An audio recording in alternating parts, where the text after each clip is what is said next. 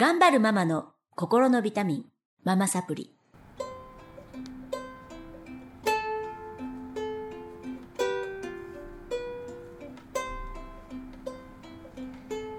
皆さんこんにちは。ママサプリの時間がやってまいりました。すごくしっとりと始まりました。ママサプリでございますけれども。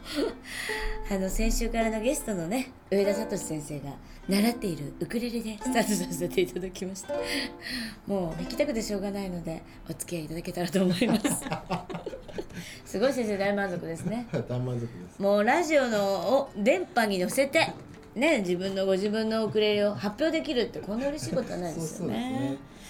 まあ本当に素敵なウクレレで始まったんですが、えー、先々週から引き続きまして池川明先生医学博士の池川明先生体内記憶ですね。体内記憶の第一人者でいらっしゃいます、えー、そして瞑想家でシャスタヒーリング代表の、えー、上田聡先生。それから七田式刈谷教室と豊田駅前教室オーナーでいらっしゃいます、えー、横井さとみさんそしてシャスタヒーリングの川口信子さんにお集まりいただきましてあのー、今回上海でね2大公演をさせていただいてますプーシーとプートンで、えー、公演させていただいてますがプーシー公演が終わったところなんですねお疲れ様でございました。お疲れ様でした。で本当にあの質問コーナーが1時間あって充実の質問コーナーで、まあその中でもねあのすごい目立って皆さんの記憶に残ってらっしゃるのが、えー、中学生の男の子が初秋からいらっしゃった。今日は振り替え休日で来ていたので別に学校を休んで来ていたわけではございません。でまあ私のあの知人なんですけれどもね。いかがでしたか？はい。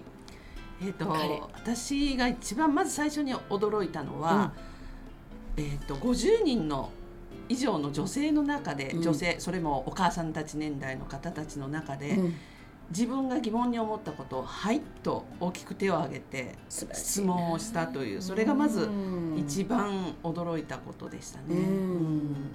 もうそれだけでなんか落ちましたよね。会場全体の何か、うん、なんていうかこうあれからみんな質問してますもんね。初めなんか手が上がらなかったんですけど。みんなの勇気がなんか上がった感じ彼の声でね。ね。信子さんなんか？私ずっと見てたんです彼を、はい、講演会の間、はい、彼ずっと寝てたんですよもううつ伏せで。あの授業中こうやって寝る子いますよね、うん、ああいう感じで、はい、なのに全部覚えていてだからこうしながらも聞いてたんだって、はい、で明確な質問、うん、しかも3つも質問して、こう先生たちを真剣にさせたというあのもう熱く一番熱く語ってる。一番熱く語そうなんです。そうなんです、うんうん、すごくびっくりしました。何が一番あの中で質問の中で印象残ってますか？やっぱりその科学的に、うん、証明できない。証明できないことをどうやって証明をしてこう信じているんですかっていう、うん、あの質問はびっくり。まあ本当に思ってる人たくさんいると思うんです。目に見えない。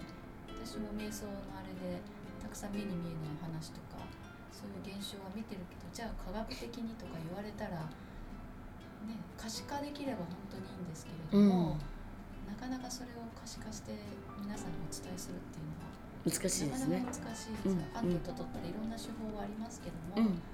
彼は多分もっと奥深いことを言ってたんだろうなってちょっと思って、質問聞いて素晴らしい質問でしたね。なかなか大人はしないですよ。失礼と思っちゃうから。うん。それはいかがでしたか池川先生、まあ、彼の喋り方が鋭いですよね。ねもう楽しみです。池川先生終わってからね即座に彼の将来が楽しみだっておっしゃってます、ね、いやなんか楽しみですよね。ね自分の思ったことをストレートに聞くあこれねとても大事なんですよね。でしかも聞くのはあのやっぱりトップの人に聞くっていうのは私大学で習ったんですけど、うん、とにかく疑問に思ったらその下の人とか習ってる人じゃなくて本人に聞くっていうのが一番いいんですよ。はいうん、で彼はそれをやったのとあの科学的に証明されてないものをどうして信じるんですかっていう回答で私はあのいっぱいそういう現象があるから信じますよっていう話はしたんですけども多分彼納得いってなかったんですよね。で彼の中ではそういう科学の尺度というものがあってそれに照らし合わせてこれがあることがないとかあ見た場合に、まあ、もしくはあとはなんか MRI ってはないですけどこう機械を使って証明されたら信じるけどっていう流れだろうなというふうに彼はそう言ってないけど私はそう感じたんですよね。だから出したのが南極大陸は、あなたはどうしたらと信じてるんですか？行ったこともないのにっていう質問したんだけど緯度経度かってなんか彼はちょっとそういう質問来ると思ってなかったんでしょうね、うんうんうん。ちょっとあのうろたえた回答になってましたけど、うん。行ってないのにあるって科学的に根拠ないんですよ。うん。私は科学的に調べましたっていう人の話をまた聞きで聞いてるだけなんですよ。うん。それって科学的でないんですうん。自分で行って調査してこういうものがあるって言えば、まあ、ある程度科学的だと思いますけど人の話を飲みにして科学がこう言ってるからっていうのは単に宗教と一緒なんですよ。うん。っていう理解が彼にはちょっとなかったんですうね。んでもともと終わった後でね彼に直接お話ししたのはあの科学の手法ってもいろいろあると思いますけど私はクロード・ベルナールという方がうん。一番最初に科学の実験の指標を作ったんだと思うんですね、うん。1700年代の方だったと思いますけどあのホメオスターシスという言葉を作った方ですね、うん。すごい偉大な方なんですけどもその方は仮説を立てて実験をしてあ実験に、えー、と検証できたものを学説として残すということをやっているんですね、うん。でそれが今の科学の基礎を作っていて要するに実験をして証明されたら学説に上がる。うん。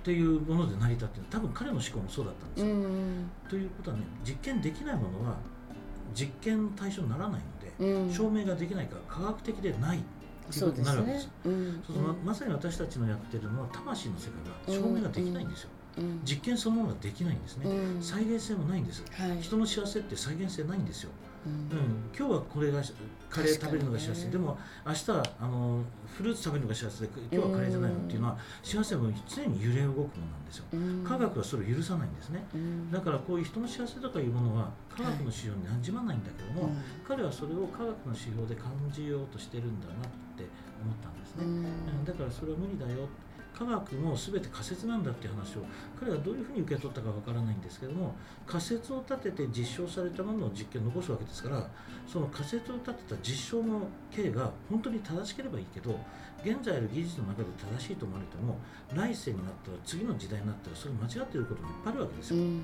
ということはある時は事実だけども、で科学的に証明されてるけどもある時は科学がまたそれを否定するなんてことはずっと繰り返し起こってるわけですね。特に医学の世界は5年10年経ったらもう過去の話ってのいっぱいあるわけですよ。でそういう中にいるとね何が真実か何が本当に証明されてるものかと分かんなくなるんですよね。でそれはもう理性の話という話をしたんですね。で今の時代は感性の時代自分の感性で物事を判断しましょう。それは常に揺れ動くんです。一番居心地のいい場所が感性なんですよ。うんうんそうすると今日居心地のいい場所と明日の居心地のいい場所は違うんです。はいでもそういうふうに揺れてって常に自分が居心地がいい場所幸せを感じる場所っていうのを基準に考えたらみんなブレるんだけど幸せでしょうんっていう世界になるわけですね。これからの時代はその感性というものを中心に考えるあの多分世界にしていかないと理性で証明されるっていう時代はもうとっくに終わってるって思うんですよね。でそのことをちょっと彼にお話ししました。で彼はねなんかやっぱりよく分かってるみたいでね。うん、でもまあちょっと自分での理解を超える部分もあるみたいだからこれか？らちょっとそりゃそうですよね。うん、ちょっといろいろね。いやでももう頼もしいし。いやそうですね。いやうん。有望ですよね、有望です。うん。ああいうことを疑問がね思うってことがすごくそうですね。私は思ってなかったのででしかもそれを中質問して 答えを出そうというね、うんそうです姿勢は素晴らしいなと思いますね。ね。いやー素晴らしかったですね。あのあと彼の話でなんか。うん。えー、3つありましたよありましたね。えーとね一番最初の質問が体内記憶えなんだっけ確信？あそれがなそうあ確信。をなぜ持てるんですかっていう質問あ確信ね。それはそれが科学的証明ですよねそれから科学科学2番目二が番目が科学的。二番目がその科学的根拠は何ですかって。三つ目がねえっ、となんだっけ。あ忘れちゃいましたね。三つ目みんな忘れましたね。健忘症にかかっている。上田先生は聞いても多分無駄。全然覚えてないからね。覚えてないなるほどもう大意味をしてました。いや三つ目何だったっけ？何でしたっけね？三つ目から答えたんだよね確か。うん。でも忘れちゃいました？あわかりました。あの3歳までの記憶があはいあはい。あそうかそうか。のいらない記憶は消す消されていくってことじゃないんですか？って言ってました。うん。いやなるほどね。ああなんか答えましたね。で上田先生は僕は実は記憶あるんですっていう答えをされてうん。覚えてます？えっとね。赤ちゃんの時こうやって。あそうそうそう。赤ちゃんの時の記憶とか、えー、と前世の記憶とかっていうのをあの喋りましたね僕ね。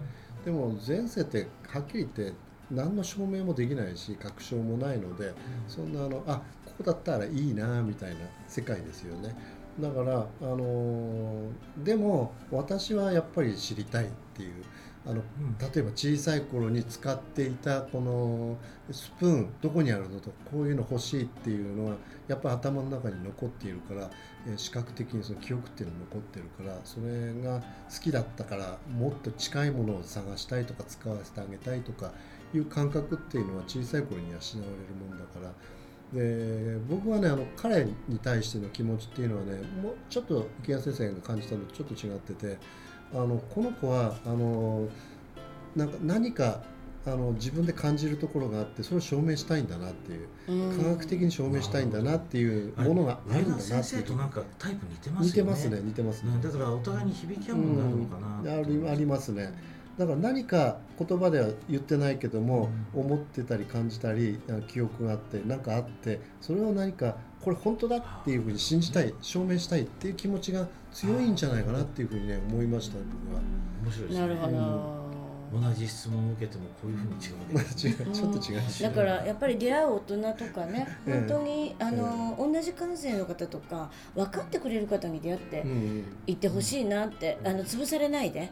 あの行ってほしいなって本当に思うしいややっぱり育てたお母さんも素晴らしいし、もう素晴らしかったですね。はいということで今日は中学生の彼のあの質問についてお答えしてまいりました。また次週もこのメンバーでお届けしたいと思います。今日はありがとうございました。りがとうごさようなざいました。ら